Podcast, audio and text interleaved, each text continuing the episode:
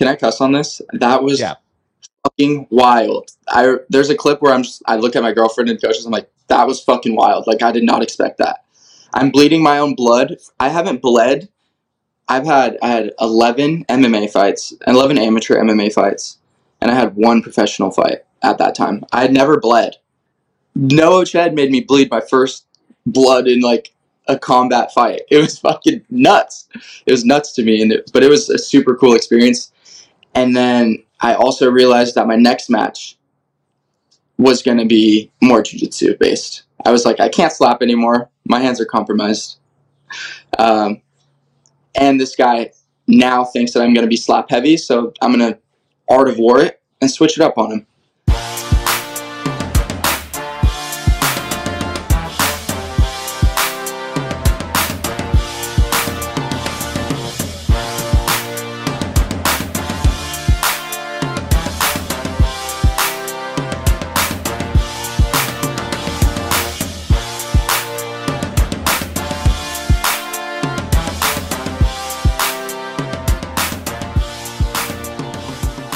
What is up, everybody? It is your friendly neighborhood BJJ podcaster, Raf Esparza, coming to you with another great installment of the Grappling Hour.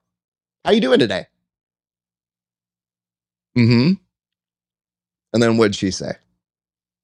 No, that's great. Hey, here's what I want to say to you guys. Uh, first and foremost, I am very glad that you're here. But while you're here, why don't we take a moment to actually do something that would be great for us here at the show.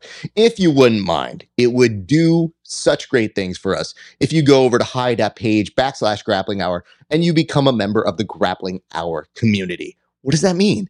It means that you get access to these interviews 30 days before anybody else. That means you'll see information, topics, discussion 30 days before anybody else. And it supports the show, which supports me, which makes me able to do fun stuff like this and get great guests like the one we have today. Now, if you pay a few extra dollars, you can see uh, what we call our premium tier, which means you get to see extra bonus episodes, uh, content that is only available there, extra interviews, and even some of my rolling uh, footage, which uh, I'll preview this and, and say this very kindly. Uh, there is a very funny clip that no one else is going to see on social media of me in a recent competition that I find funny, but I'm also, uh, you know, I mean, I'm laughing at it, but it, it does hurt a little bit.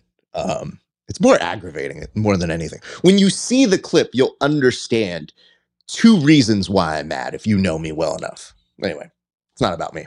It's about our guest today. Here's what I want to say about our guest. When I saw that he was going to be replacing uh, a mutual friend of ours, uh, Bobby Winther, I was like, oh, man, I really wanted to see Bobby compete. Damn. Okay. Well, that's a bummer. Who's this Anthony Orozco kid? Like, what's he all about? And then I started researching and I've, I've recognized, I'm like, oh, I've kind of seen him around. He's got mutual friends in the jiu jitsu community yeah, this wrestling looks pretty good. Let's see what he's going to do. And then at Subversiv, he was not only wonderfully professional, wonderfully kind to everybody behind the scenes, but then he turned a switch. And once the matches were going, this man was a savage and gave us amazing combat jiu-jitsu action. Now, granted, a lot of jiu-jitsu doesn't always have memorable slaps. We're getting better. But the minute my man started connecting palm to face, it was amazing. And dare I say this, his team ended up winning the entire tournament. Now, he can't say stuff like this because his teammates may think something different, but I'll say it. I think my man here turned the momentum, and momentum is a real thing in tournaments, in his team's favor. And literally, with his back up against the wall, was able to get people rallied, excited late at night, including his team and the crowd, which he hyped up. So I want to welcome to the show for the very first time, uh, hopefully a new friend because I've seen how he slaps and I'd prefer not to be slapped by this man. But ladies and gentlemen, please welcome for the very first time on the show, one Anthony Orozco. How are you doing, sir? Doing excellent. I'm doing excellent. I wanted to remind you about um, the slap neeks as well that we do behind the scenes. Let me point this out to you again. I I told you off air. I was like, there are some parts of Subversiv I'm in charge of. I'm the guy behind the scenes day of who makes a lot of stuff happen. Having mm-hmm. said that, that was basically baby bird dropped into my lap. And I looked at that and I said, that's pretty funny. Like, okay, but the balls on you to actually do said technique. How important was that for you to actually do? Because sometimes we say it as a joke, and uh, I tell a lot of jokes. I definitely tell a lot of jokes to the guys I train with, but I don't do all those jokes in the middle of rolling, and that's just rolling. So, how important was it you for you to make that kind of a statement? well, I just wanted. I was talking a big game, saying that combat jiu-jitsu is such a new sport, so there's techniques that we haven't even unearthed yet. So I wanted to show that there are techniques that we haven't unearthed yet, and they work. So I was keeping my word to myself and to everyone else, you know. So I did my tornado slap neek, and yeah, I clipped it after that. It was important on so many levels. What do you attribute the creation of the uh, i'm so sorry. What's the name of it again? That one was just a tornado slap. Um, okay. So it's a so slap. a slap nato is what you referred to it as? Slap nato yeah okay so i'm sorry. I'm i'm very new to this lexicon so you're gonna have to help this very old man who's trying to figure out i'm sorry what did you call it uh, but yes your slap neek uh, where do you attribute this particular uh, form or technique to, sir? Uh, just really humbly working on my craft day in and day out, you know, before that tournament, leading up to that tournament. But yeah, I think it was just trying to come up with something funny and something flashy for a new sport and for people that I know are wanting to go there and be entertained. So that's really where it was. I just wanted to have fun and be entertaining. and you were, you were. So congrats on that front. I want to also say this, which is that you have a certain kind of haircut where from first appearance when I saw the the hair, the initial haircut, I was like, you can only be like a fighter or wrestler with that haircut or like the most insane person. Now, that doesn't mean they're not mutually exclusive. But in this particular case, I saw the haircut and I was like, I already know this dude wrestles. And then I look, I see your clips, and I go, yeah, all right. Mission accomplished here. So we'll get into your background here, but I want to go off Subversiv for a few more instances. Uh, what was your experience like? How did you feel? Like, we'll get into the matches here in a second, but what was your overall takeaway from the experience uh, of going to Subversiv? Yeah, Subversiv as a event was wildly amazing. It was. I said this in a comment a couple times because it really it really stuck out to me that it was a three day experience. We had a press conference, like a nice presser. We met with people, we were asked questions. We had a legit person asking us questions in front of cameras, and it was YouTube live streamed. The next day, we had an amazing turnout. It was one of the cooler venues I've ever competed in. And um, again, like you were talking about, the energy was actually on point from the fans. And then the third day, I had, because we won, I had to go, or I got to go sit down with the behind the scenes people and get some swagoo and just have a championship meal. So it was a three day experience. It was one of the cooler experiences I've ever experienced.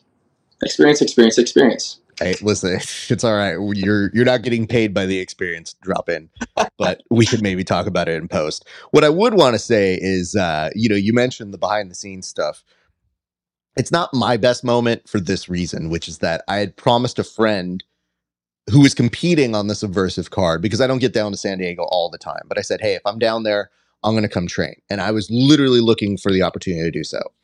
Going into the event, I definitely cannot train because I'm doing a lot of stuff. But the day after, I was like, hey, man, let's make it happen. I was like, are we doing it? And he's like, yeah, yeah, yeah. He had a match, took a little bit of an injury, and I was like, are we? Are are we still training? Because like, you can tell me no, dude, it's fine. And he's just like, yeah, we'll, we'll, we'll, let me, let me message you. So the boys come over and they're like, hey man, we're gonna go to get some steak. And I go, I cannot go because I think I may have to train, sir. And I gave my word. And they're like, bro, it's a five course meal. And I was like, oh. It literally took all of them whining in unison. and then I go, yeah, all right, fine, I'll go. And plus, my boy was like, "Yeah, dude, I'm not coming, man. I'm pretty. I'm gonna take a day off." And I was like, "Yeah, yeah, it works out. Uh, you suck. Just remember, this is a loss on your record. I'm way better than you. Okay, good." So when I go and I, I get to see you there and I go, oh, great, we're going to chat. No, no, no, no, no. You're in demand that day. Everybody wants a piece of your time. So I was like, I don't even get to talk to him. I was like, I would have very nicely, like two minutes to be like, hey, come do the show. And instead, on my way out, I'm like, hey, you're very good. Do my show or I'll haunt you in your dreams. And as I'm saying this to you, I, am aware of your work, but I, I took it as a testament that everybody appreciated the work that you did and that for us, it was a way to give back to you for not only being good on the mats, but for being a really, really good professional behind the scenes, because people don't see that part. People don't know that you have to carry yourself as a certain way as an athlete. And we get a lot of uh, interesting people in jiu-jitsu who kind of miss that part. So uh, it was very cool to get to see you there and, and enjoying yourself. And I was very happy that you, you came out the next day with the group. Yeah, I when I got woken up that day to that text, I was so excited. I was like, "Oh yeah, for sure. It's it's a good time to meet you guys." And it was just like really meet you guys, like we're discussing. And yeah, it was just it was really cool that you guys provided that three day all encompassing thing Yeah, don't want to use the word experience again, but you're okay. You're okay. It's it's fine. It's a compliment. I'll take it. If you had just been like, it was an experience, I'd be like, bro, we're not doing that one anymore. It was Mamma Mia, so good. All right, we turned the man into Mario. Got it. Families, right. and I got together with all of them for this wedding on Saturday, like what three days ago. All of them are so Italian. I got one saying, I'm saying Mamma Mia now because she has Mamma Mia tattooed right here she has rigatoni, uh, angel hair, uh, bow tie, and another type of pasta tattooed on her knuckles. Like these people are. She's got the tattoo of the Italian like horn. It's yeah, they're. I've had a lot of old white men coming up to me, picking my brain and punching me out. You know, asking me if I want to wrestle. These Italians are crazy. so I'm saying Mamma Mia now. I have to ask for their safety, but you didn't take anything or any of them up on a wrestling uh, match or, or, or gesture, did you? She's the youngest. My girlfriend's the youngest of like four other girls. So all of those girls have husbands now. All of them, it's just like fratty vibes. Like they're all coming up and bear hugging me, and like then the other one's punching me in the gut. Like it's so funny. I didn't up on a one on one, but I'll. Uh, they're trying to push it with a certain um, one of the husbands because he actually wrestled in the past too. So we might at the next family event get some mats going, get some mat time. You know. Hey, listen, I like this a lot better. An organized version of this is way better. I have been to far too many weddings as a brown person. I know what it's like to have Tio have some convenient gloves. Like eh, things happen at barbecues and get togethers. So it's not foreign to me but what is unusual is as you get older, you're like, hey, man, you could just come train. Like, legitimately, just come find me. This is a dumb idea to do it here. There are no mats. That's really not beneficial for any of us. So, yeah. uh, to me, when I hear you saying that, I'm like, I don't know, man. There's a glimmer in your eye that you have that I'm like, he might be crazy enough to kind of indulge this. And I don't know how uh, aware of this they may be. But I want to I want to point out a couple things here. Number one, very proud of the fact that while at a wedding, I believe this weekend, you still were finding time to watch a UFC. So it told me the commitment that you have at the table on a cell phone, still keeping up with the affairs were there any times that something was happening that conflicted and you had to put the the UFC kind of down or like downplay it a little bit? Honestly, no. Most of the most of the dudes were interested in the UFC as well. They're like sports guys, and then most a lot of them like have watched podcasts of mine already. They already knew me. It was the first time I met them, so they already knew like Anthony. We got to watch this. That was like our talking point and i mean that's my personality so it was perfect like yeah we'll get along you know so one actually already had it up on his phone type of thing like that was not even my phone i was just surrounded by other meathead uh, ufc fans and i was i loved it i was in my own element you know i'm a little it was disappointed like, now I, I gotta be honest i'm a little disappointed now because i thought that you were the one to have that organization i was gonna give you the props and you the credit but instead you were taking someone else's phone. Now, now I kind of put all this together, and I was like, well, I recorded my phone. Whose phone do you think I? How do you think I got the video? Uh, uh, my man literally came in and was like, "Well, I was World Star filming the fight, so you're welcome, America." Like, yeah, okay, dude, you're the distributor of it, which, by the way, makes you legally liable. So I wouldn't go around saying that uh, very pronounced if I were you. I did have all of the servers, all the servers that cared, coming around and being like, "Oh, who who's up right now? Who's up right now?" There was one guy who I had bet money with against. Um, I actually thought Aljo was going to win, so I lost ten bucks to a wedding server. I was like, "You motherfucker." Well, first of all, it's only ten dollars, and you know what? I think you can spare that for the good people helping this wedding run efficiently. But cold. My steak was cold. My steak, was, steak cold. was cold. Wow. So I guess the first question I always ask when that happens is, "What'd you do?" yeah, I don't know what I did to deserve that. That I don't know what I did to deserve it. Well, let's go deeper into this this hole because I feel like uh, a lot of people are in their feels that Sugar Sean did win. Did you care or did you just feel like, nah, I think Aljo's got his number? That's the second one. I just thought Aljo would win by bear hug, you know? I thought that's what was he was going to come that. in with like a, a, wet blanket approach, uh, basically yeah. just kind of stuffing him and going up uh, kind of against the cage, trying to make that work for him, right? Yeah, and once I heard Aljo re-mention that he took down Cejudo like four times, I realized, oh wait, yeah, he's probably going to be able to take Sean down. Typically, I just try to enjoy. I don't want to like break thing break the main events down. I want to enjoy them. But that time, I was like, okay, yeah, I think Aljo's gonna bear hug this man. That's understandable. Plus, you know, I'm sure there's a little bit of all right. He took down Henry Cejudo, who is our wrestling king. Yeah. You got to give him some props as a wrestler. So you want to make sure that you're you're kind of going in that chain of like, hmm, well, logically, MMA math says this to this and this to this. So this can always knocked out. Uh, didn't. Okay. Okay. yeah. I mean, it happens to the best of us. And I'll tell you this uh, very honestly.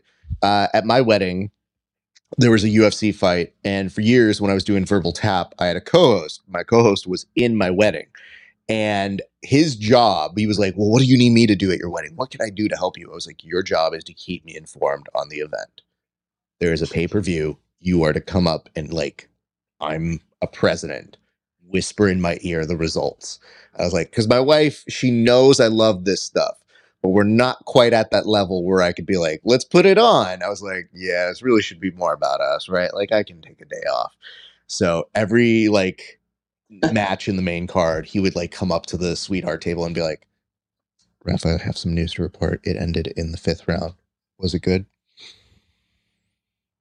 People will say it was pretty good. Thank you, sir. I appreciate your service. And then literally that was the approach the entire night. So I have tried to, to create a blueprint for those who are are in an actual marriage. But if you're getting married, I told people I was like, y'all can watch whatever you want. Like you guys, not worried about this. Keep it on, put it on. Don't worry about me. Uh, for you guys, just make sure that you are able to uh, partake and enjoy it. So that is something that I made sure that my guests would be able to do. But you were able to watch it, and I think that was uh, very, very good. All right let's kind of get into your actual Subversiv matches because yeah. uh, if memory serves me correct here, was it you and Noah Chen in the first round? Yes. Okay. Now here's the weird part. I like Noah a lot. So when I saw the two of you, I go, oh, okay. Okay. I like both these guys. So then I always have to be Switzerland. I always have to remove myself. I go, you know yeah. what?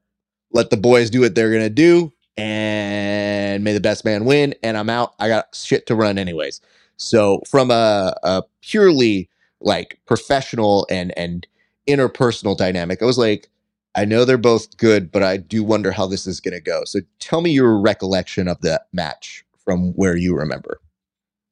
Yeah, going into it, my mentality was I'm trying to knock this guy out with slaps with my open palms just because in my preliminary interview, um, I had mentioned multiple times that I wanted that knockout bounty.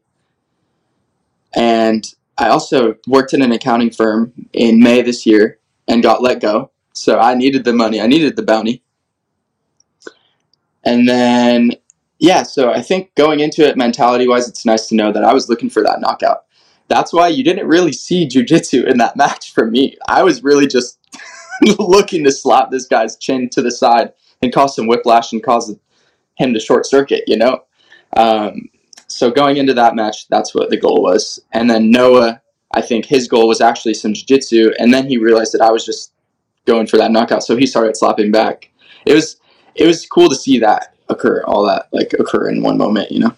I think one of the the benefits that I've seen in in the years of doing like uh combat jiu-jitsu stuff is the realization that a good jiu-jitsu practitioner has with their hands where they look at it like I can use you. Like they have that moment in in a handful of matches where they just all of a sudden it just occurs to them when they're passing guard like oh oh and then they start hitting with that and I think that happened with Noah.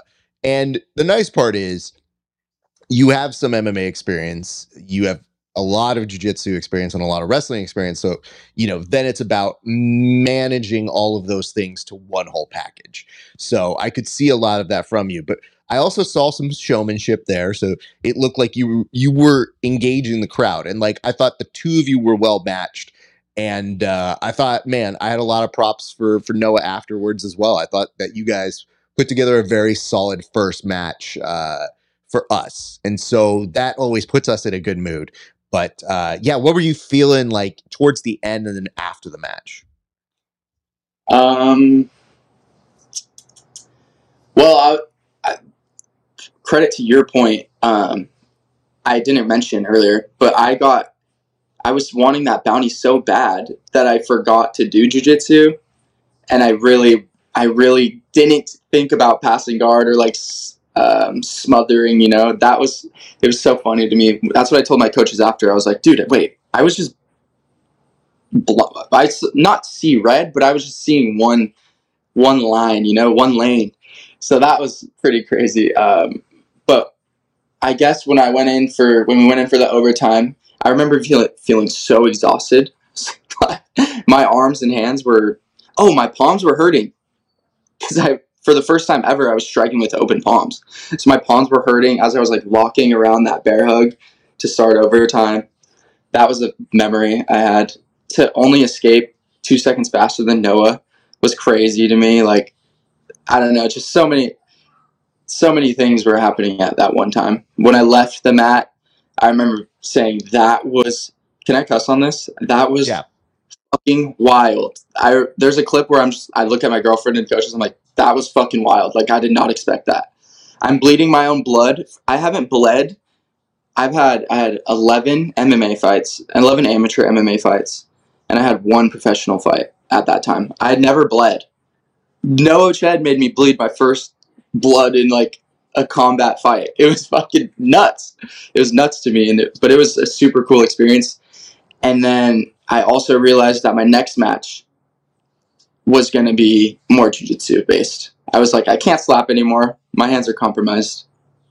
Um, and this guy now thinks that I'm going to be slap heavy, so I'm going to art of war it and switch it up on him. So that's those were what I was thinking after the match. That makes sense because I did see you get that high, and it's kind of uh, it's a fun ride for us who watch, and I'm sure similar to how you watch other people fight. Uh, perhaps not Aljo this past weekend, but I mean, for other people, when you're you're absorbing it, you get on like a roller coaster. You go like, "Oh, I'm kind of feeling what they're feeling." And so when I saw you getting excited, I was like, "Oh, damn! I think I'm excited right now. Like this is dope." and then what's really complicating the issue is we don't know those things. We know that you were in a, a rough match, but we don't know like, "Oh, this is the first time he's ever bled." Oh, his, his palms aren't there. Oh man, I don't know what's going through his head right now. So when you get this insight into it and you get these things, what you realize is, damn, it's it's a margin that you beat and it's awesome, but now you've got to do it again. So it's finding a new sense in that time, that downtime. But the one thing people might forget in this scenario is you're part of a team. So you're still experiencing this for other people. So you don't even get to like really watch it from afar yet. You're in it in a different way for two other people. So what was that experience like to be absorbing it for yourself and then two other teammates? Yeah, um, I think as my job, I'm an ENFP, so I give energy, right? Um, my my job on that team was to make sure that both of them were charged up, motivated, and they had the energy to go out and do what they needed to do to secure our money. I am someone who can dial in whenever, wherever, however. Like my girlfriend does, I don't mind my girlfriend being back there with me. I don't mind not having music in my headphones. I don't need headphones. I can I can be in one place at one time and then when I step on that mat, I turn it on. So for me, I just made sure that I poured all my energy into them uh, because I got myself covered. So I think, but as far as experiencing it from their from experiencing their matches as they were going on, I was confident we won the first one once I had won. I was confident in Marcos to win. But the finals match was a different story. If if you want to get into that too.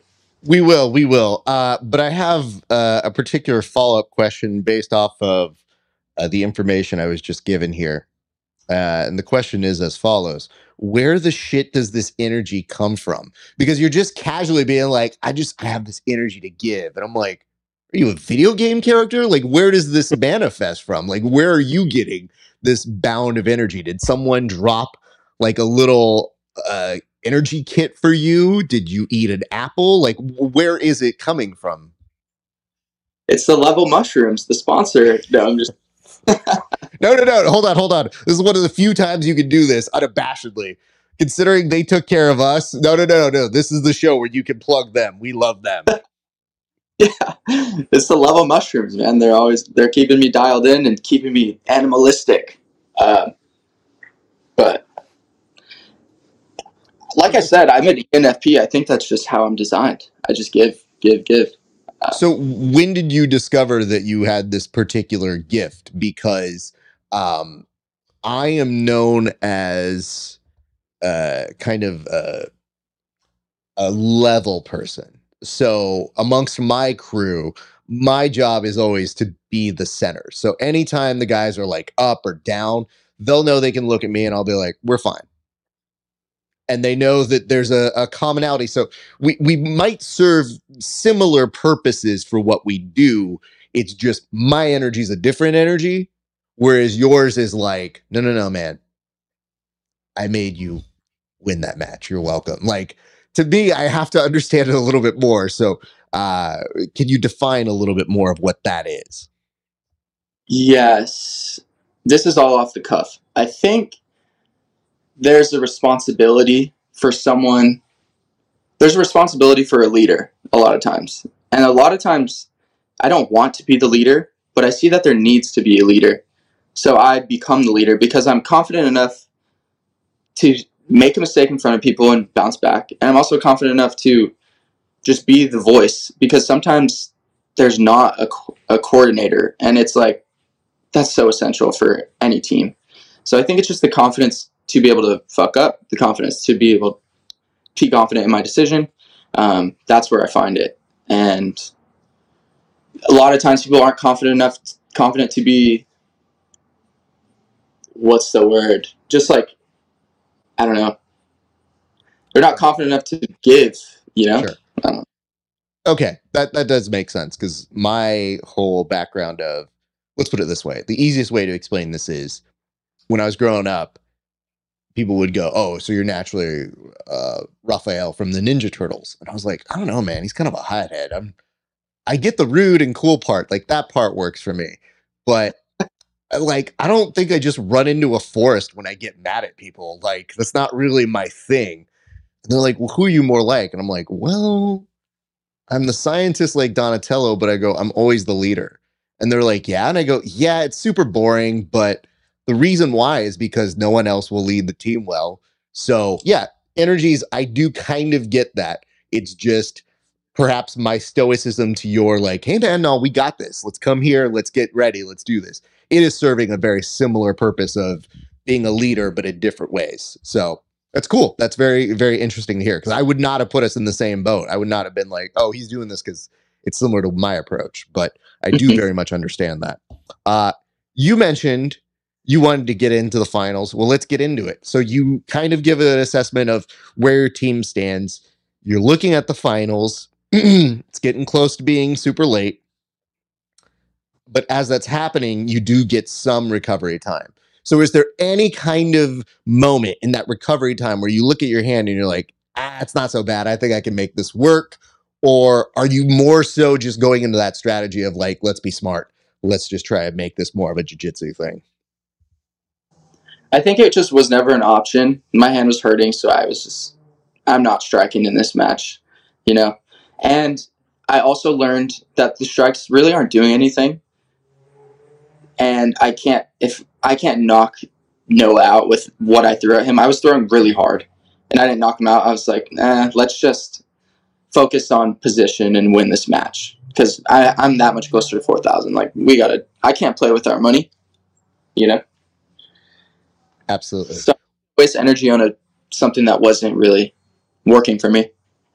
Well, let's talk about was what was working for you because I talked about momentum and I saw you off air kind of nodding your head a little bit, but to me, it was really like I was telling this to a couple people. I was like, yeah, I mean, arguably MVP because it was a rough spot. Like there was a real process of maybe not uh, going to advance, not winning. And when that happens, you you have to dig super deep as an athlete or as a competitor. So, can you talk me through any of that? Yeah, the way I was describing it, MVP for sure. I mean, both time, both um, duels, team duels, it, we were down 1-0. So I had to win that match, and I had to turn the momentum. I was against everyone, each team's momentum. I mean, that's nuts. Then I have Noah Chen. I think he's a brown belt. He's a jiu-jitsu, jiu-jitsu practitioner. He's a stud at legs. I've been jiu-jitsu, doing jiu-jitsu for two years. Um, I wrestled for eight, so I mean, I, however that maths for y'all, however that PEMDAS works. Um, but I was a little in over my head against Noah, and then I go out in the finals against I forgot this name, Coy, his cook name. Do you remember his name? Coy. Uh, I believe so, and I'll double check that as you're looking. He's a black belt. He's under um, the boogeyman. He's on the team that's supposed to win it. Their team, their crowd is massive. He that guy that I'm going against, he hosted a tournament the week before because he's a black belt stud. Um, so I'm like, what's going on here? How did this all accumulate? And it's Anthony Orozco against him, you know? So it was a tall order. Um, but I'm a gamer. Like I said, I turned that switch on and I won nationals in wrestling twice. I was a four time All American. I won that as a freshman, as a mere baby amongst men. Uh, just, just a competitor. Just, just Himothy. It does come into play, and I, I think this is a, a fun thing that I like to tell wrestlers that I work with, which is if I teach you about five or six things, it'll even the playing field. And then I go, I'm going to teach you four. And they're like, yeah. And I was like, I still need two. I go, I, I have something in the back pocket. I'm getting too old now. And I kind of understand how this works. And uh, there's a guy who I work with who's a a D1 wrestler. And uh, it, it's great, man. Like just watching him absorb. And when people are like, how is he getting it so fast? I go, they just have a good discipline for understanding I don't know what this is, so teach me it, and then I'm going to work like hell to make this work in my way. And when you have that, there's a commonality that I've, I've worked with multiple wrestlers that you do see that approach. And the really good people, like, they're able to even things out to the point where that D1 wrestler gives me good rounds. And I've been doing this for decades now. Like, now I'm just like, what am I doing? Like, Jesus Christ, like, this is dumb. So when you mention your your national accolades, we'll get to that in a second. But I do want to ask this because I saw the minute, the way that you looked hype, the way that you were celebrating. What were you thinking and feeling? Because that last match was even more epic, dare I say, uh, because we had two people who looked like they were going to get into a fight, like an actual fight. And for you guys, though, brought everybody to the mat. It made everybody interested to see how it was going to like finalize. So to me, I thought that was dope because we had what sometimes gets referred to as a big fight feel for the end of the day. And uh, I couldn't be happier about that. So you get all super riled up, and I see the energy coming from you. So, what was it like to watch that last match from your perspective? Oh, it was with Marcos and his opponent, man. And Alex. I mean, photos of me up to the edge, slamming my hand. There's multiple photos of my boy, like all my family around us. It was it went from like 30 to 30 of their guys versus me screaming, and I'd argue that I did a good job battling them on the on the on the decibel scale. Then everyone realized that like, no, I want to cheer for this underdog, these this team that came back. Then everyone like each um, one edge of the square mat was was for them, one edge was for us, and it was like a battle. It was like two gladiators going at it, and they're they're the big guys at the end who are also both athletic, also chippy, also characters and personalities. You know, it was it was picture perfect ending for us at least. And then the belt. Wow. Okay, I should probably bring up my perspective. I wasn't going to bring this one up necessarily. Yeah, dude. Love to hear it. All right. So, uh, this is how you can tell there's a mix between being behind the scenes talent and talent. So, behind the scenes talent means immediately when the event's done, you go into cleanup mode. Like I have my equipment spread out.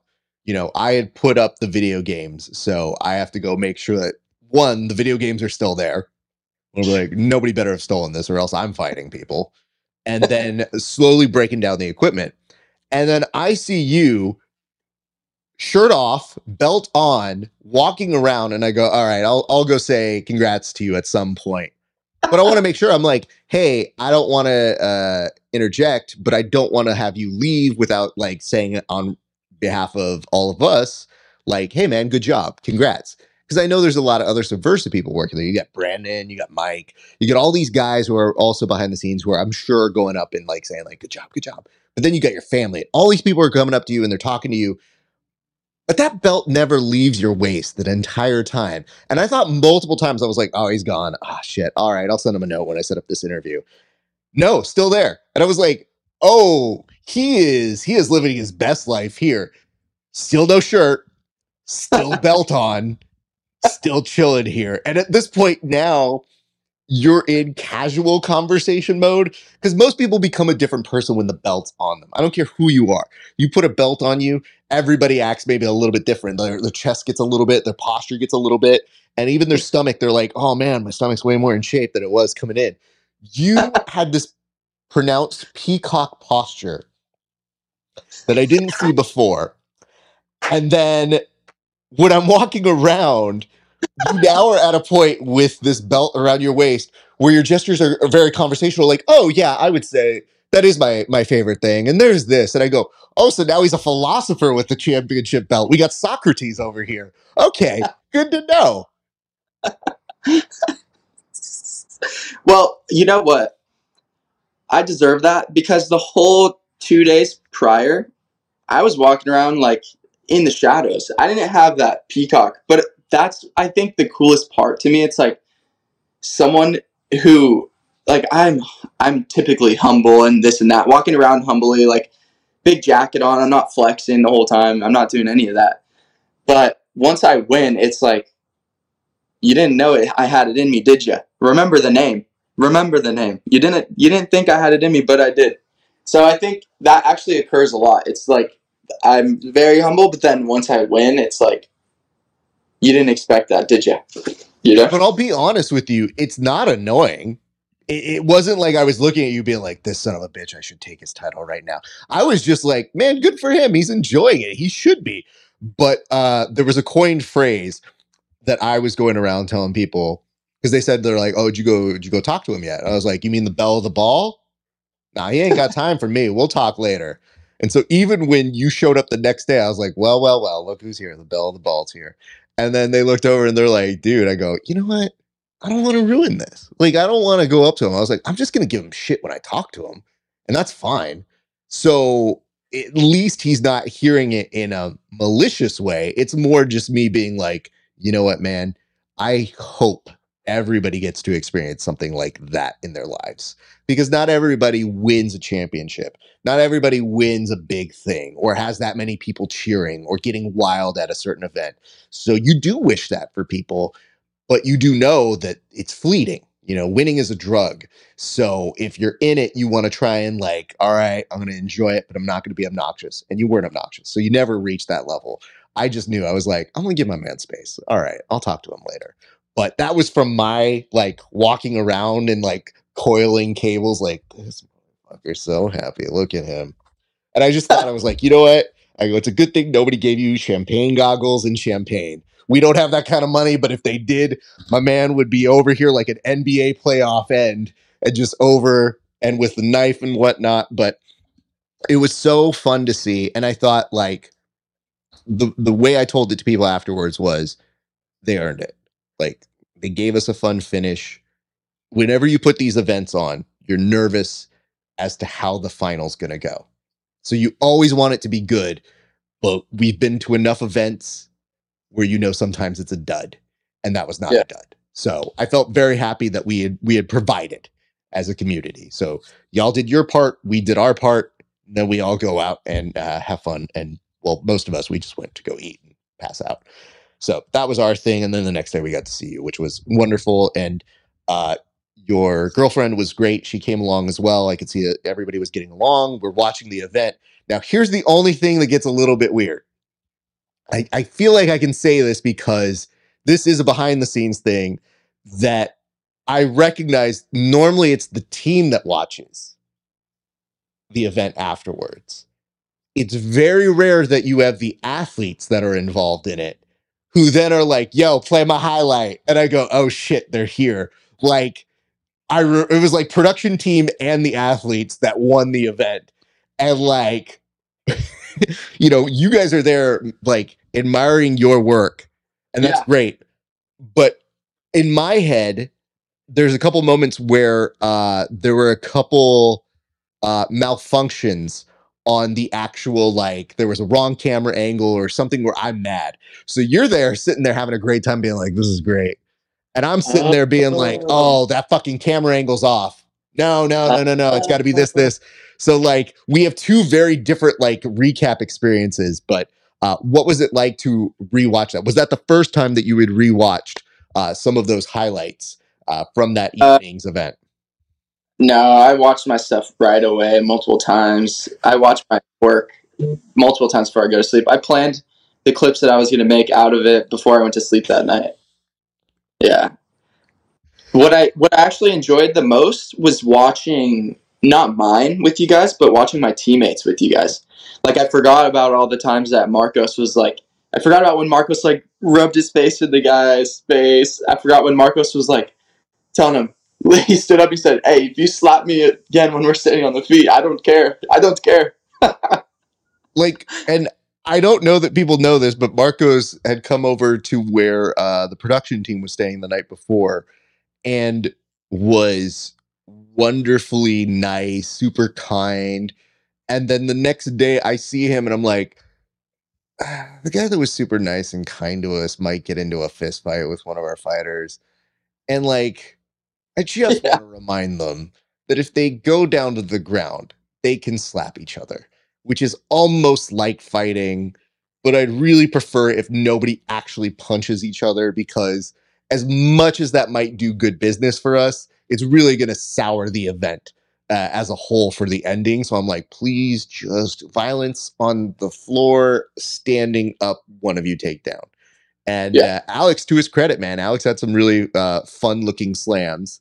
So I'm looking at that and I go, all right, all right, everybody's cool. We're slamming each other. That's mostly fine. Don't slap each other standing up. And we're good. Hey, we've got to finish. All right, that was cool. So yeah, I, I, thought that was actually very funny and not an experience I get to share with a lot of different athletes. However, we do technique breakdowns with athletes later, but that's a different thing. Um, let's do this. I want to ask. You don't have to tell me exactly what you did with some of the money that you received, but did you end up buying anything that meant something to you after the event with that money? Was there anything that you did that was vaguely fun with your prize money? Um, no. Noted. No. Okay, because I see that you know you mentioned a little bit earlier that you were previously working at an accounting firm, so that would account for why you don't spend your money stupidly. So now all these things seem to check uh, check off. All right, let's do this. Yeah. Here. Since this is your first time on the show, we do origin stories. So obviously, you start with wrestling first rather than jiu-jitsu but let's start with wrestling where does wrestling into your life and at what age and what experiences were you having when you first started yeah so wrestling wasn't on my radar until I didn't make the freshman baseball team at my high school. Um, the only others, the only sport that I had done leading up to high school was baseball. Didn't make it, so needed to find something to do. And when I had like behavioral issues in eighth grade, the student aide who walked around during lunch was the wrestling coach, and he would always come around and I think he just saw as a little troublemaker. So he thought like wrestling would be good for him, teach him some discipline and stuff, you know. So I had been lightly recruited by the student aid. So then I decided to join wrestling because I needed a sport. And I turned out to be pretty good as a freshman, like a little bit of talent, a little bit of body awareness, grit, you know. And that's how my wrestling career started in high school let's go back here for a second. Did you ever have an inkling that wrestling would be good for you? Because, you know, for me on jujitsu, I didn't really do jujitsu until a little bit later. And when people were like, "Oh, you you understand certain things, or you you pick up on certain things," and I'm like, "Well, the brain part I get, so the chest part I can kind of play a little bit." The durability is what surprises people because I'm not particularly great at it, but I'm pretty durable. So I'm in the rounds with people for a long ass time. And they're like, where nice. does that come from? And I realized I was like, oh shit, when my buddies and I used to like wrestle or grapple or like do all the stuff that you see from pro wrestling, I was like always the guy who had great defense. Like the best athlete would always be like, I can't beat you up. And then I'd be like, oh, okay, it's cool, party trick, whatever. And then cut to years later and they're like, why is your defense so good? And I was like, oh, I mean, I can talk to my boy Brian Bond. He was trying to kick the shit out of me. He was 60 pounds heavier than me, and it just couldn't work. So mm-hmm. if he couldn't beat the shit out of me, it's probably not happening for you. So uh, they they laugh and they joke about that. But do you have something similar? Because good wrestlers sometimes show hints of that, even in other sports or in things leading up to it. I think I was I definitely had all the energy in the world. My mom and dad told me that I was came out like a cannonball. So I was like a Tasmanian devil. I think it was probably the wrong choice to put me in baseball where what I did was eat seeds, salty seeds, and drink sugary Gatorades and stand in the outfield oftentimes or pitch or catch, which doesn't exert any energy, you know? So they, they always told me that I was full of energy. Um, my dad also wrestled in like eighth grade, so he would sometimes like show me a cradle before I even like knew how to grapple. But he would be like, "Dude, if you can ever like grab a lock around a head and a leg, you kind of immobilize anybody." And, was, and so that he taught me how to do that. He was always super rough with it too, but that's the only thing he knew. Like rough as in like you crank the chin, you grab that thigh, and then you put your head in his hip. You know, you break it, his posture, and I'm like, oh my god. So I mean, you could say like that was in my life a little bit. There was some inklings, but not until I missed. I was not considering it up until not making the baseball team. Copy that. Okay, yeah, that makes sense. And yeah. I mean, I'll say this: nobody oh. says oh. you. Oh, go ahead. I'm sorry. Go ahead. Also, maybe there was. Maybe there's. I think there might have been more of a WWE style in my life because we had a trampoline, and I had two younger sisters. There, and I mean, once there's only so much you can do on a trampoline with yourself, like jumping, learning backflips, this and that. That's where I got some body awareness. But you can choke slam all different types of ways. Your little sisters who are down, you can you can uh, do all types of things. So I was on the trampoline choke slamming my sisters a couple times. I was teaching them how to choke slam me, but I was doing the flary moves, you know you do look like the person that would be bumping off of the walls. Like you, you definitely give the aura of a Shawn Michaels versus Hulk Hogan. Him uh, overexerting all of his stuff. Were you watching pro wrestling at this time? Because I mean, look, you're talking to a guy who clearly is well educated in the arts. So I know there, and were you enjoying it at the time? And who are your favorites, if so? Yeah, I, I watched Friday Night SmackDown every day, every Friday. I watched Monday Night Raw every Monday.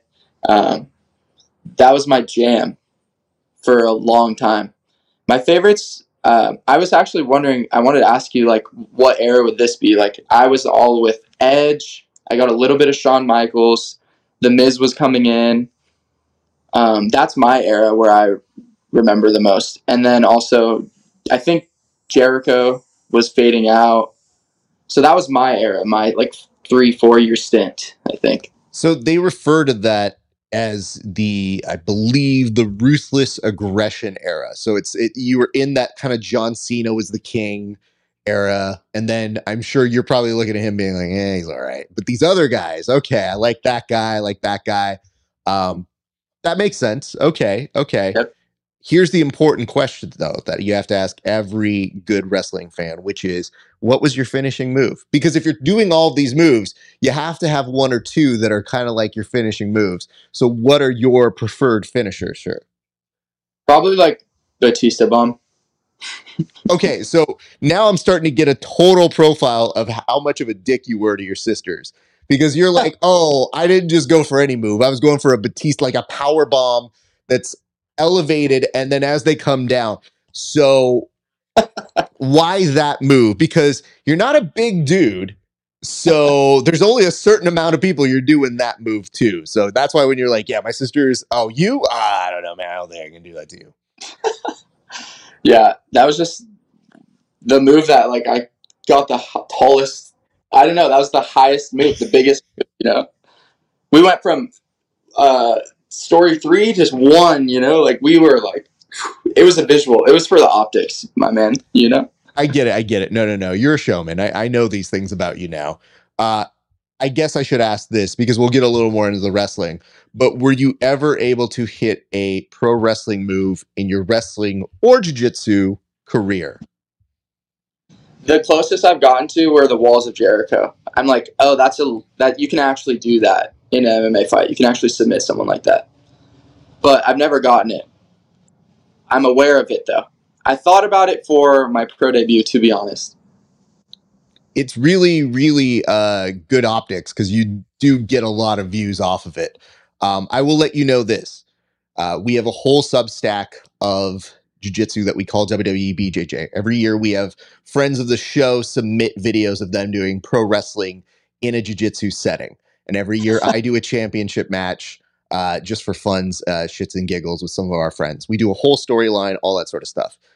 But yeah. what I have to tell you is, uh, I'm not great at jujitsu, but I'm really good at this stuff because all of this is like I know how to hit a figure four from an ashi. I know how to hit a Boston crab to the point where yesterday we had somebody who came to our gym for the first time. He's looking to join the gym. At the end of the day, it's just me and him rolling. And I was like, hey, man, uh, do you want to get some rolls in? You know, I wasn't planning to roll tonight, but you're here and it's your first day. And he goes, yeah, yeah. And I'm kind of testing his knowledge. I go to kind of start a footlock, but I'm not finishing. I just want to see where he moves so that I know where to keep him safe. And yeah. he immediately tries to rechamber and hit a footlock on me, like aggressively. And I go, all right. And I get him in a Boston crab, and he goes, Is that is that a Boston crab? And I was like, Yeah. He goes, I realized when it was happening, I didn't want to be a bitch and tap. And I was like, well, you told me you have back issues, so I didn't really want to hurt you, hurt you. And he goes, fuck, dude, how do you do that? And I was like, that's the one thing I'm really good at in jiu-jitsu is I hit all the pro wrestling moves. So people have been tombstone during a roll, people have gotten crippler cross-faced. Like I can give you some tips, uh, my friend, that will help you realize that. Uh, that is my my gift in this sport. I love that. You ever taught one? You ever had them had the mic going to teach a move, and they expect a real move, and then you slowly show that it's a WWE move? So when I'm teaching, I try to be uh, a good teacher. Yeah. But I do occasionally do this, which is um, I'll start a move, and like a perfect example is knee on belly pressure. So I like to tell people, I'm like, hey, for your training partners, this is the knee on belly pressure I like. If you're fighting or competing, I want this one from you. And I go, but for your training partners, do this one. And if I catch you doing the other one, I'm doing that to you. So everybody be cool with each other and don't do it. And inevitably, everybody goes, Hey, can I feel what it feels like to have the the real aggressive one uh, yeah. put on me? And I go, I don't. The whole point is I'm trying to make it so that you don't have to feel that. But all of these people are masochists, so everybody wants to know what it feels like. And when that shit happens, I just look at them and I go, sure, fine. Literally, as I'm like knee into their sternum, they're like, oh my God, what? And I go, uh, I'm done. That's all I wanted to show you. It's just my way of saying, if you're going to fight, you have to expect that. And that's not fun. So don't fight if you don't want to fight. And if you do want to fight, get used to it and then figure out how to get out of it. And they're like, yeah, yeah, yeah, okay, cool. So the same thing happens with the pro wrestling moves where I go, hey, just so you guys know, I don't want to see you do this. But if you do, I'll give you 20 bucks if I see it. Um, here's an omoplata, but here's how you get a yes lock. And I'm like, you just, and I go, make sure they people can see their eyes because the eyes are the sell. And if they don't sell it, then there's no point in doing it. And so I'm like, you just want to lift up slightly. And they go, what the fuck, dude? And I was like, this is all the shit I don't do to you guys. Yeah. Like, if you ever want to realize that I'm a nice coach, this is what I do. And so occasionally they're like, can we rep it? I was like, yeah, sure, go nuts, kids, whatever you want. So I happen to teach at places where uh, they indulge my nonsense, but they also know they're like, yeah, you're way better at that than you are at this. And I was like, I know. It's, it's dumb, dumb assholes. I mean, listen, dude, I, I advertise it exactly as is. I don't pretend like it's anything different. It's just, it's also part of the reason why uh, uh, we have a couple buddies who now are starting to do pro wrestling, or we have friends who are pro wrestlers who come and train with us. And then every so often I'll be like, oh, yo, because my finisher is a sharpshooter. So it's not just the Boston crab. It's kind of like it's a little different to actually hit that in real life, but I have. And so for a couple of them, I'm like, hey, do you want to see how you hit this move? And they're like, are you serious? And I was like, yeah, here's how you do this. And they're like, I transition from here to here. I was like, you can take it if you want. It's all yours. And they're like, okay, sick. And I've seen a couple transitions that I go, oh, that, that looks pretty familiar. And my students are like, yo. And I was like, I don't know what you're talking about. I don't know. I don't know that guy. I don't know what's happening. It's probably easier the one leg than the two legs for the like the Boston crab's probably more difficult, but you can manage one leg easier. No, actually, Boston crab is actually much easier from. Uh, so I'll send you a video of this a little bit later. Yeah, but but essentially, it is this: you're going for a belly down footlock. So what ends up happening is if you reap and you get a triangle over that reap, what ends up happening is they're going to go out like you're doing a heel hook. Once they start turning off of the heel hook, you put your weight down, your hips down on that foot. You use the other foot to trap it. It gives you time to like old man get up. Now you're not like me, so you could probably get up fairly fast, but for me it takes a minute. And then yeah. you can grab and you at least have one single leg crab and you can finish off that. Um, I just always like to tell people, I'm like, you're choosing your own destiny. Do you want to tap now or do you want to tap later? And I prefer if you tap to the belly down footlock, but if you don't, I'm still going to take it. And with a couple of our guys, if I get the finish and I don't get the actual like posed photo, because I have like recordings of like all my training, I'm like, hey man, nah, this is for the gram, dude. I'm sorry, man. Uh, but the sharpshooter, it's a little bit trickier, but there's there's a little way you can do it. And I have a variation that's not quite perfect, but like it looks cool as fuck. Send me the video for sure. So then I'll be able to you I guarantee I'll hit it if I if there's details in there that I can learn, I'll hit it for sure. you will become the first fighter sponsored by the Grappling Hour if you do hit it. So uh, I should warn you though, it doesn't. Not much money, so you're not getting much. But it will be dope that you'll get plenty of play. Um, no, here's the good news. I do know that uh, our good friend Bobby was talking to us about getting together at some point, and I was saying we should do a beer one, but he, I was like, you should come train. I will spend as long as needed until I'm like, you're gonna drill this, you motherfucker, until you get this right. So we're gonna make this happen. But let's get back to where we were, which was you started wrestling. And then when does wrestling kind of become this thing that you're like, all right, I, I kind of like this. I kind of feel good at it like, like what is clicking for you first? Like, do you remember like the first thing in wrestling that was like coming to you naturally? Um,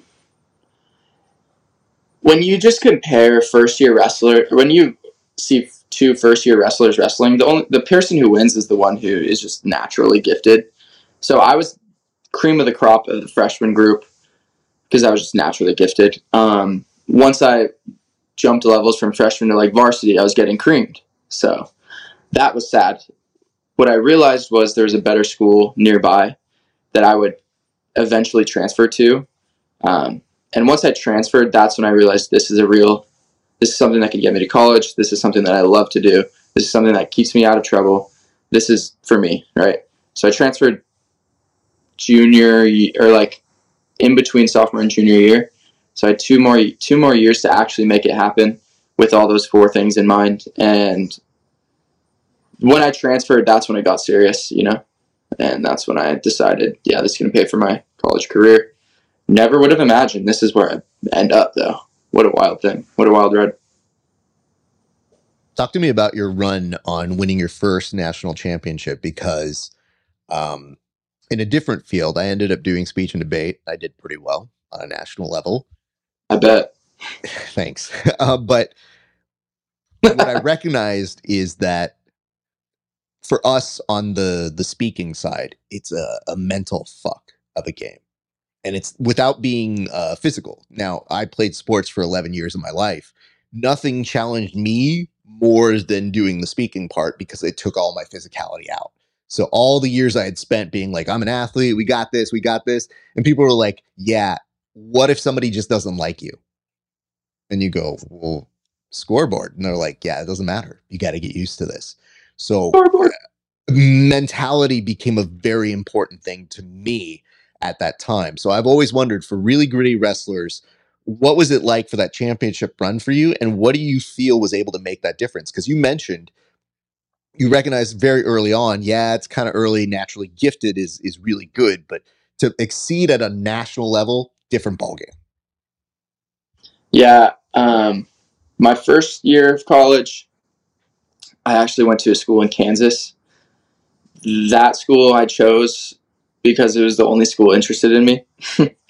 I had to go there. Um, that actually turned out to be really amazing because typically every time I skill jump, like I really have a big skill gap jump, it's because one coach focuses all his energy on me that school wasn't very big. The, the team wasn't big.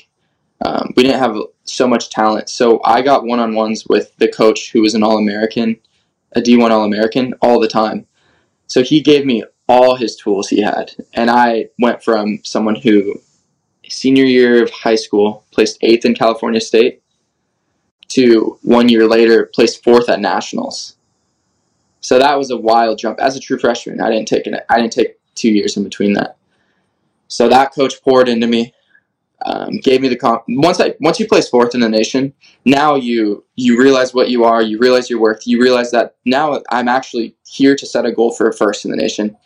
So sophomore year, I my goal was first in the nation. Uh, someone uh, derails me. Um, triple overtime at nationals in the semis, broken. I'm in my singlet, broken, physically like broken, mentally broken. As I'm in my singlet, my white singlet, I walk outside crying into this. I'm in Des Moines, Iowa.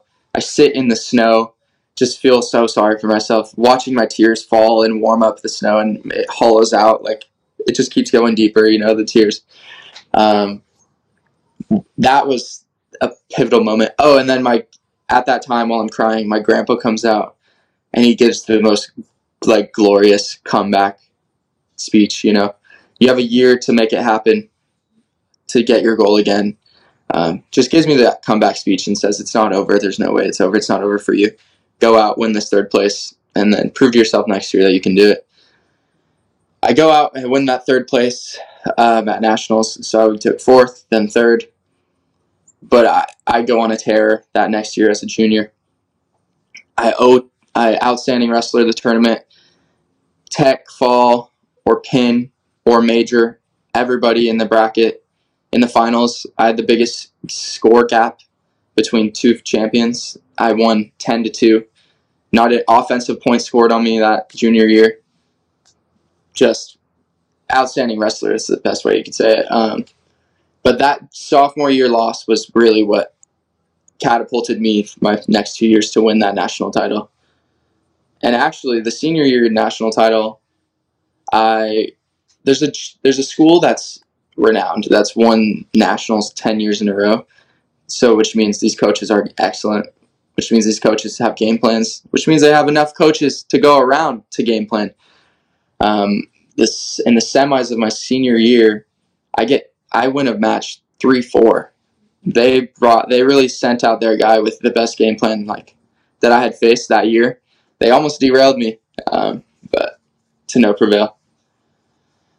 And then I win that fourth or that second title my fourth year of college. So it was a wild ride. Um, but that sophomore year loss was probably the most pivotal moment in my career most defining. As an adult, I was broken. I lost matches and cried as a kid, but as an adult, where I remember the, that moment so clearly, like that's one of the most defining moments. And that was, yeah. I feel you. Uh, I've been going through a lot of my my stuff at home. We're, we're selling my childhood home, and I've found old photos and and awards. And what I decided to do was we do like a video game segment at the gym where guys play video games and then I decided to give my old trophies as the trophies. So I'm like, hey, congrats, you took second place in persuasive speaking and you won a little league championship. And they're like, dude, these are old. And I was like, I've been around for a while, guys. And one of the kids came up to me and he goes, Hey coach, um, I don't I don't think I can take that that trophy from you. You worked really hard for that second place. And I was like, no, no, no, kid, that's a first place. Don't disrespect me like that. And he's like, uh, and I go, no, no, no. If you don't take it, it's going in the trash. And he's like, but, but, and I go, it happened a long time ago, man. Like, I'm good. And so I told him, I'm like, I'm throwing out these, but don't get me wrong. I'm keeping the national ones. The national and the state ones, that's a different beast. And you guys will never touch those. I go, that's different. And so uh, our, our gym owner, he likes to roast back and he just goes, man, you ain't win shit. And I was like, what are you talking about? I was like, sir, have you won anything on a national level? If you can, please show to me. Because I did it multiple times. And he was like, yeah, I got some trophies I won as a kid. And I was like, no, no, no, no, different. You said as a kid. There's nothing quite like being broken as an adult competing in something that is essentially a game and then being told as an adult and being like, why do I care so much about this game? This is so stupid. And then realizing, like, shit, there's high stakes. It's way different. When you're a kid, you lose, you're probably going to cry even if you win. Yeah. Here, you're just like, I don't know. Oh, did we win? And it's almost like an exhausted relief of like, thank God. All right, let's go fucking eat. People like, are you excited you won? Yeah, I expected to win, but also I'm very hungry and tired. So let's, yeah, yeah, yeah, give me stuff. So so in those competitions, the debate ones, speech, it's yeah. subjective. So you don't really know you win until it announce it, right? So the way it works is they do it open prelims, then they go down to quarters. So it's 24. So with that, you go from hundreds of participants down to 24 people. Sometimes maybe even thousand. I, I think it's high hundreds, but wow. definitely you have to qualify just to get there. So it's already weeded out a number of bad people or people who are maybe sometimes really good but didn't quite get it in that event. And you can do multiple events. So on the speech side, it's prepared speeches and there's different forms informative, persuasive, uh, after dinner speaking, which is kind of funny, and communication analysis. Then there's like acting kind of ones, and then there's impromptu or extemporaneous ones. I did a lot of them. And when I would work that way, I'd just be like, all right, cool. I'm going to try and be like overall best at like a number of these things. I did really well in pretty much everything. I at least broke on a national level in every event I competed in. So I was like, all right, dope. I feel like I can go compete. I can go do this. Man, it is it is grueling though when somebody would be like, "You were perfect. I don't like your topic." Fourth in the round. And you're like, "I can't be any better." So that's why as a as an athlete, you get used to I scored a goal. We win. I scored goal. We win in wrestling, sometimes if you don't get something called for you, you go, wait, wait, wait. No, no, no, no. That's not the rules. The rules say that I did this. So there's a little bit of interpretation, right? Now imagine that interpretation being the entire judgment and no scoreboard. And you go yeah. to yourself, like, I'm undeniable in this round.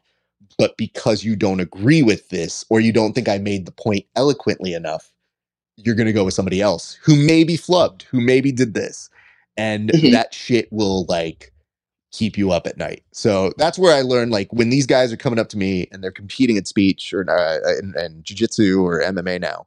I'm kind of like, "Hey man, I've been there, dude, in a very different form, but I understand when I talk to them, similar to the way I'm sure your grandpa talked to you. It's like, okay, let's say you're a really good person and you're trying to get to ADCC and you go to trials and you don't make it. What's the first thing I'll probably say to you if you didn't win that day? What'd you do wrong? Right. But the first thing I'm actually going to say is because I, before we can even get to that point, is uh-huh. what? Are you not good at jujitsu? And they're like, no, I'm like, no, I suck in this. And you go like, no, you don't. They only pick one person. You think all these other people suck. So if you can't get past this one thing, we don't need to talk because you shouldn't be competing at this level. Number two, now we get to what'd you do wrong? Because if I can't win with that mental activity up here, then we don't need to talk. Like, then it's just going to be me saying, like, go win Naga, go win a local competition. And that's why right now, when I'm doing my like local fun little competitions, I'm in a great mood. I'm just like, dude, this is not stressed. It's just let's get some intel, let's have some fun, let's do some stuff. And uh, I think the nice part about competing when you're old is that you end up getting very excited that other people made the division for you. So like all the old people in the masters divisions are like, "Hey man, thanks for taking a week off, dude. I appreciate you." You know, like as opposed to like any other experience I've ever had. Like I've never had th- this many people get excited just to see each other. And uh, even my buddy who walloped me uh, at the most recent competition, I like the first time I see him, I like walked up to him and I was like, he's like massaging me and be like, hey man, how you doing? I'm like, he's trying to get in my head. and Fuck this guy. And then like I turn around, I'm like, hey man, what's up? My guy trying to kill me? And he's like, no, no, I'm not trying to kill you. And I'm like, I don't believe you. I think you want to kill me, bro. And so we laugh about it. And then afterwards, like, dude, he's he flips his switch, similar to you. Like he's so like relaxed and chilled. And then when he's out there, he's a different person. To the point mm-hmm. where he was telling me, he's like, dude, you're strong. And I was like, fuck off, dude. No, I'm not. You're strong. And. I told him, I was like, dude, you tried to put your your bald head into my face to stop a sweep. And he just looked at me and he goes, Oh, dude, I blacked out. I don't remember any of that. And I was like, Yeah, I know. You're not you're not the same nice guy that I was talking to who was massaging me 20 minutes ago. I was like, now you're a fucking killer. And he's just like, oh, dude. So to me, I'm like, dude, that's so much more fun to me now to to be in that space. But I also have sympathy and recognize like, man, it's not easy to be there. It's a lot of checking in on yourself. It's a lot of uh, getting used to consistency and boring and having that become the norm. And then uh, you know, maybe maybe you reap the benefit of it. And then if you don't, like reassessing what the next thing is. So one of the nice parts is you mentioned having this big team I was a part of a big team that won nationals for the first time in its 30 years. And then I was a part of a big team that had the money to buy expensive talent and brought me in as a coach. So I hmm. went from, uh oh, we don't have their resources, but we beat them to, oh, now we have all the blue chip kids in the nation. So if we don't win, it's actually considered a problem. So being on mm. both sides of those things is great, except when you get these blue chip kids who are out of high school, they come up to you and they're like, "Hey, I already win," and you go, "Great," and they're like, "Yeah, we're just gonna beat this other team," and I was like, "Not always." I was like, "You can listen to what I say, but just remember, I beat you on a budget. So, do you want to win or do you want to be a child?" And they'd be like, mm, "Win." So yeah, man, I don't know how you guys did that, like how you lived with scoring that you couldn't see happening real time. Like, well, that's wild. Like my first question with my any match of mine, what did I do wrong? But it might be hard to know what you did wrong. Like if their judging criteria is, or if their judging is just not how you would judge, you know? So it, since we're getting into the weeds of this, I will tell you, it gave me two good things the first was yes, you don't see a real time score. Um, but think of it like an MMA. You don't see the real time score per se if you're an athlete in the event. You kind of get told at the end and you're like 20, 30, something like what? Which is still um, difficult for me. Like I, yeah. like we we don't know until they say it, which is so wild to me. So I guess I have a little bit of experience. You, you, like you do but I've only had you think. One yeah. decision. Yeah. What I would tell you though is this is that we wouldn't know what the judges said about you until maybe that Monday and they have ballots. So your coaches would get ballots which would have the scores on them. But you wouldn't know if you broke until they posted it on a wall. And then you'd see it on a wall. And so all of us would be looking up like, did I break? And then you had to come up with the world's best poker face if you didn't. So literally, this is how we'd look like. If I broke, it was this. If I didn't break, it was this. That's that's as subtle as you can be because you can't let them know inside that you're going through it. So you would literally have to just go, okay. And sometimes I would look at the round and I'd be like, oh shit, those are fucking monsters. All right, let's fucking go. But like that's what's thinking here. The way I look is, and then just taking off into a room and running the speech real quick and then going. So I eh, having an athlete approach is kind of weird in it, but it, it did give me a way to channel it. But the thing I took away that was really good, and this is what I tell our athletes, is I say, hey, you know, there was a practice where we didn't look at our ballots until Monday. So I don't look at any competition tape until Monday. So that means if they compete on a Saturday, take the day off because nothing good is going to come the next day. You will not have true perspective if you lost uh, a hair of a of a close of a match kind of a thing. You're still going to be in that space of like I should have won or I should be that, and your your emotions get too tied to it.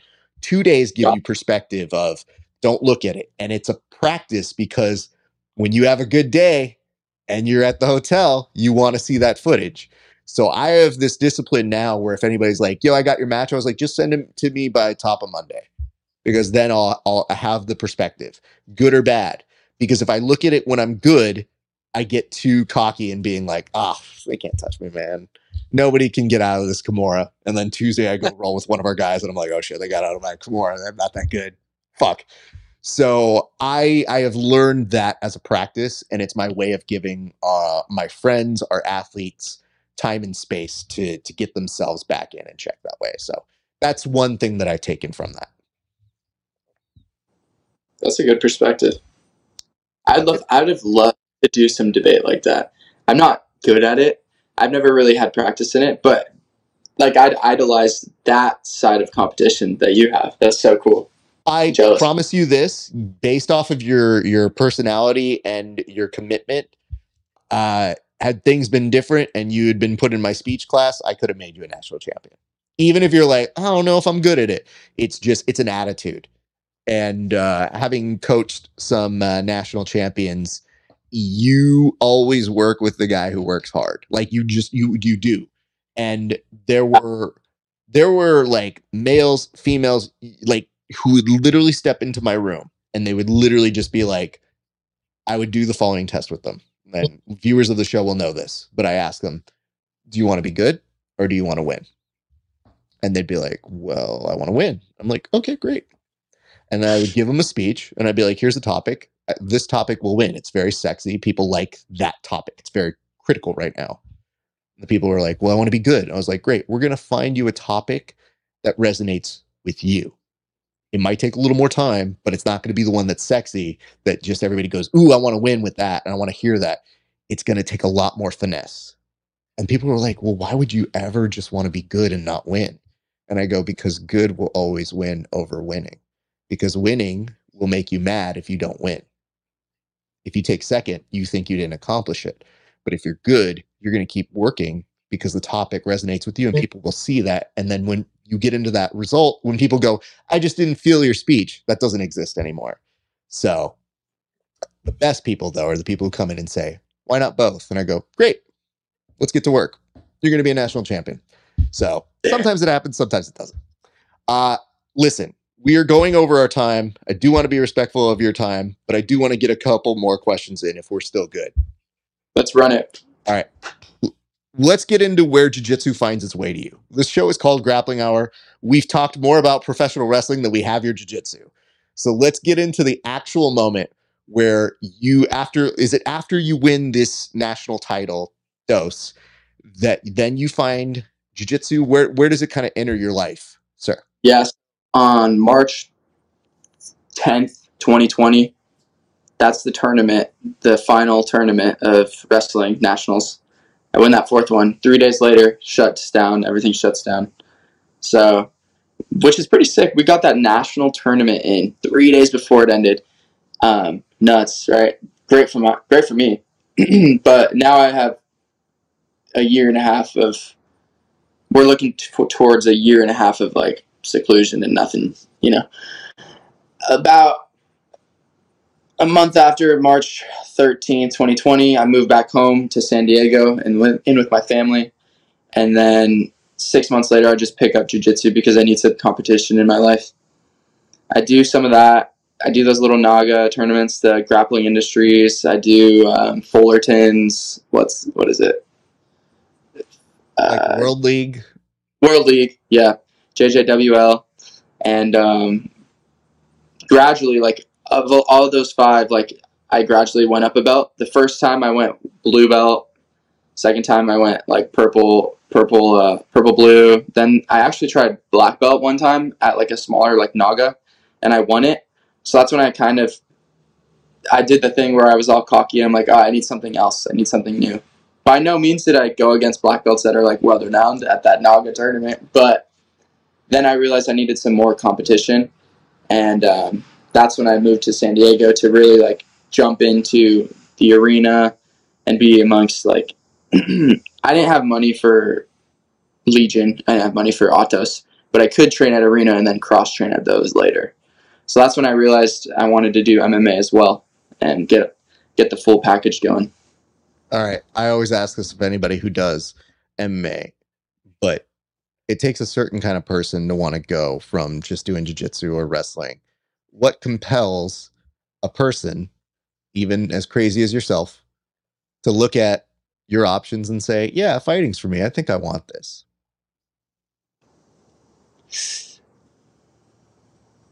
I think I was just, I needed more, um, more excitement than just a jiu-jitsu match would provide. Because I think wrestling, I think I was wrestling at such a high caliber that those matches were all big and they produced a lot of excitement. The, the jiu-jitsu world leagues or like the smaller ones, the smaller jiu-jitsu ones that I was doing weren't producing the excitement. So I, I thought, where can I get this? Where can I get this feeling again? So I decided to sign up for my first MMA fight before I had ever sparred or trained at a gym. Um, and I signed up for an MMA fight like October 29th, 2021. I signed up for that October 1st basically making myself have a deadline, which made me go to practice for 29 days in a row before my fight. so that was your first fight back then? Yeah. Okay, let me let me see if I can do some math here because I'm sometimes pretty good at math. Uh you said that you've had 11 fights? Okay. So you're legitimately on a card every other month at this point, then, if I'm doing that math correct. Yeah. Um, I did a tournament. I did a couple tournaments. So I did for some fights. I did over the course of three days. I did three fights. okay. More compressed than you're thinking. Uh, okay, just making sure because uh, that doesn't make it better. I want to make sure that no. you understand. That doesn't make it like, oh, okay, that's a reasonable thing. We're good here. Yeah, it's no. closed. No. okay. Okay. Let me ask this then, because this is a natural progression of it, and then we're going to backtrack. But yeah, it's easy to in your brain if you're this kind of competitive and you're looking for that rush find your way into wanting to compete maybe once or twice in a fight? What keeps you doing it? What motivates you to want to keep fighting? Mm, what motivates me to want to keep fighting? It's for me, it's just a lifestyle of pursuing the the mixed martial arts is just so compelling to want to pursue. Trying to perfect something that can't be perfected. Um, I always say this. I say this nowadays. Like, imagine you push someone up against a cage and you have a single leg. I have so many options. Do I lift him up and I put him down? Do I decide to branch away, create a frame, an elbow, or do I decide to pull his head down for a guillotine? Like, there's so many options, and that's the thing that I like to do. I like to get good at all those and then realize that there's other ones that I don't even know yet. It's just that it's just I mean in life for me I tell everybody you have to have mini goals. You have to set mini goals. So in MMA, it's an endless mini goal. I can set endless mini goals and I can get good at endless things because there's endless mixed martial arts techniques, you know? So for me it's just keep it keeps me on track and it keeps me focused and it keeps me my mind right. It's a good mentality. I always ask this of everybody, and we may have kind of waddled past it a little bit. And do what? What is? What do you keep doing this for? Like, legitimately, it looks like you're pulling like on a string every two seconds for this thing. Like it, it looks like a hand clapper that's happening underneath you. I have like sweat dripping down my belly. I'm in Illinois. Illinois. No, I'm in Illinois and nine. It's like pretty humid out here. I'm right it by the lake. It's a beautiful. It's a beautiful spot, but it's hot. I understand that. Okay. The question so, I was oh, ask. Really? Yeah, I'm just cooling off. No, I get it. It's just it's happening to the point where I'm like, I should ask the guest if he is okay because he might evaporate at this point. Because you've been doing like the first couple times, I'm like, all right, I'm just gonna let it go. On the 40th time here, I'm like, do you need a second? Do you need a Southern lady fan that you can kind of like I've caught the vapors, sir. Like, if you need that, that's fine. We can give you some time, sir. no, it's good. All right. The question I have for you is that we ask everybody is when did you know that you fell in love with grappling? Now, obviously, that can include wrestling, but to go from doing jujitsu to signing up for these tournaments to doing MMA, what you are finding it now is as a career. So, where do you find a love and passion for uh, grappling in itself? And do you kind of know when that happens and when does it happen? I've always been in love with it, but this is a cool question because I was thinking about this the other day. I'm actually finding a new love for it at this moment because I'm and I'm finding a thirst for this grappling. Um, I'm making a name for myself in San Diego. San Diego is what there's three locations where jiu-jitsu is like popping off right now: Austin, SD, and then New York or something. But San Diego, there's so much talent here. There's so much talent here. And now that I I'm imagining myself being the UFC champion in a couple years. To be a UFC champion nowadays, you need to be good at everything. So I, I'm going to face black belts. I'm going to face black belts. I, I have to get my rounds in with Keenan when I can. I have to get my rounds in with Sloan. I have to get my rounds in with Bradley. I have to get my rounds in with Bradley's friends, Dubious Dom, you know? Have to get my rounds in with Robert Winther. Um, so I'm finding that there's an upper echelon of jiu-jitsu that I'm kind of uncovering and I'm peeking through right now. And I'm just opening up that door and really falling in love with the jiu-jitsu that I need to have in order to be the UFC champ, you know? So there's just a new love growing right now. I love hearing that, man, because most people always say it in past tense. uh, whenever I ask that question. You're one of the first guests to talk about it in a present tense, which is, you know, I'm finding it now. Like I, I recognize it's happening now.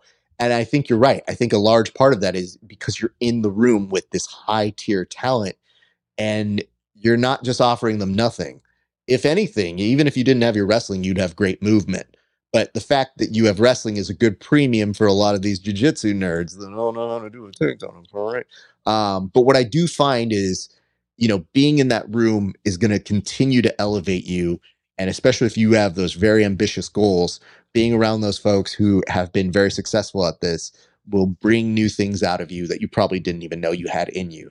And we saw some of that at Subversiv. And I think that's part of the reason why we wanted to talk here. Anthony, I'm not going to continue dragging you here forever, but what's really nice about you is you are as advertised. You're an engaging person, you're super nice. Uh, you obviously are a great competitor. And I love hearing what you kind of have envisioned for yourself because if you just, if you stay on your grind, I can very much see those things happening for you. So just continue doing it, continue being a beast. Um, normally, whenever we end an interview, we like to give you an opportunity to shout out uh, your your team or anybody that you want to give uh, a, a, quick mention of how they helped you get ready for Subversiv and beyond. And then I also want to give you an opportunity to shout out any sponsors you have. Uh, none the least of our good friends over at Super Rare. Which, by the way, I don't know if we can make this work, but Super Rare, you guys want to give me anything? Come on, listen. This dude's only somewhat good looking. This dude right here. Come on. This is this is the real host. You want you want the broadcaster. This dude's gonna get on pretty real quick. I've seen him get slapped. He's bled his own blood. This guy's never bled his own blood. So I'm just saying, you don't have to worry about your merchandise getting mixed up. But uh, sir, the floor is all yours. Um, well, I just want to thank you for this podcast. It was so fun today. I'm excited for the next round over some beers. I'll bring you a hot chip so you can eat a hot chip challenge or something. Hold on. No, no, no, no. Don't do that to me. Listen, bro, I, I want to be very clear. My dad had a really high tolerance. So for years, I have thought I was kind of like a pussy. I didn't think I had a real tolerance. And it's only recently that I've started realizing like, oh, I can I can kind of put away some like hot sauce, like some like hot items.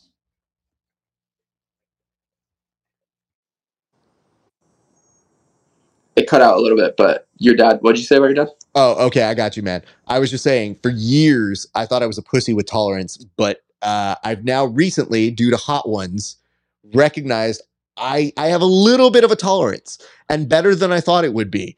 But I don't like come in bragging like you with a championship belt, being like, hey, man, I'm king of this hot sauce. I'm like, dude, every time I do it, I go, what a surprise.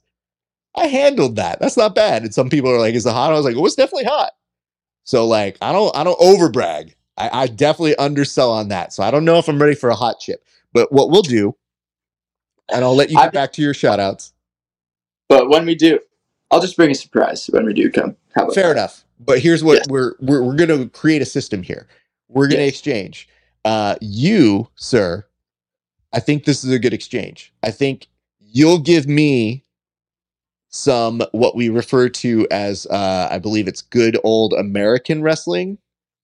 And in exchange, I will teach you the real wrestling, uh, which is that of the profession that has been going on for years in the arts. So that way you can hit somebody with uh, the dumbest move that will go viral uh, in your MMA career, sir. I like that trade. I like that trade. But yeah, for my sponsors, thank you to Juju's Kitchen, this is a food. This is based in San Diego. Um, shows videos of him going to the farm and getting his fresh veggies and getting his fresh um, cilantro and those little garnishes. He's just killer. Juju's Kitchen. Love him to death. Super rare. Shout out to Super Rare.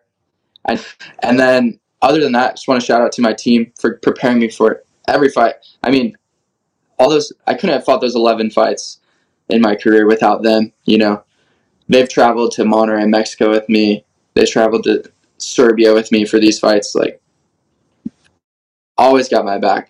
And then my teammates specifically, who always I'm sharpening with them. I mean, Subversiv couldn't have done Subversiv. Hopped in that without Robert Winther get me prepared, Alex Trinidad, and then my coach Vince. You know, savages. Adam Bradley too. My God. But yeah, as far as that, those are my shout outs. I also want to say I love to do other things, you know. I like long walks on the beach. I like wakeboarding. I like Shane Gillis. I love comedians. If anyone has a good comedy show, an assignment for me to do for the debate to become a debater, let me know. Love to. Always trying to always search in different realms, learn different things, you know. So I think you're you're going to be good at no matter what you do. So I love hearing that, and I, I can always recommend uh, good new talent that I spot out here in LA whenever I see them. But uh, here's what we're going to do, sir. I'm going to close this up. I'm going to say bye to you off air in just a second. I'm just going to say the N words here, but uh, I cannot say this enough, man. Good kid, good attitude, good everything. It's going to carry you far. But uh, I definitely wanted to do this interview for so many reasons. The least of which was that when you gave us those great matches, I was like, you know what? I always try to observe and let people know we're watching, we see it, we appreciate it. And the whole staff on the Subversiv team was talking about you in a very favorable light and saying, like, yeah, you want to root for that guy. You want to see him succeed. So thank you for being a, a, a pretty good person, both in front and off the mats. Of course. Thank you for having me. All right, brother. I'll see you in a second. But to the rest of you goons, let me just say this Thank you so much for watching. I know that you guys got to hear a lot of great stuff. If you like this interview, and I hope you did, because if you stayed this long, it means you did, you can do me a solid. Go on over, go to hy.page backslash grappling hour, become a member of the grappling hour community. Five bucks a month just to see these interviews 30 days before anybody else. And guess what? You'll want to see them 30 days before anybody else because then you're going to have to wait and you don't want to wait. Nobody waits anymore. We're all an instant gratification society. That's what we need right now. Give it to me now. Don't have me wait. Now, now, now. If you want that, hy.page backslash grappling hour. And if you really want to support the show, see our extra content, maybe see me go through a table. That's a that's a real clip. That's a thing that kind of happened. Yeah, you can go become a premium member and you can find that at hy.page as well. You can also become a member of our Discord where we put up early clips, questions every day, engagement. I'm in there all the time. You guys can always ask me questions. And especially if I know who the guest is, I sometimes put that guest in that chat and let you guys give me some questions if they're good. If they're good. And then last thing I want to mention, if you made it all the way through, you can do me another solid, which is you can like, subscribe, and comment on this video, wherever you're watching. It would mean a lot. Tell us what you liked. Tell me what your favorite jujitsu position, even if you didn't like the interview. You're hearing this, just say half guard, somewhere in there. Totally fine, acceptable, because that helps us as well. All right, guys, that's going to do it for us here at the Grappling Hour. I hope you enjoyed this episode. It's been a great day for grappling. We'll see you back on the mats.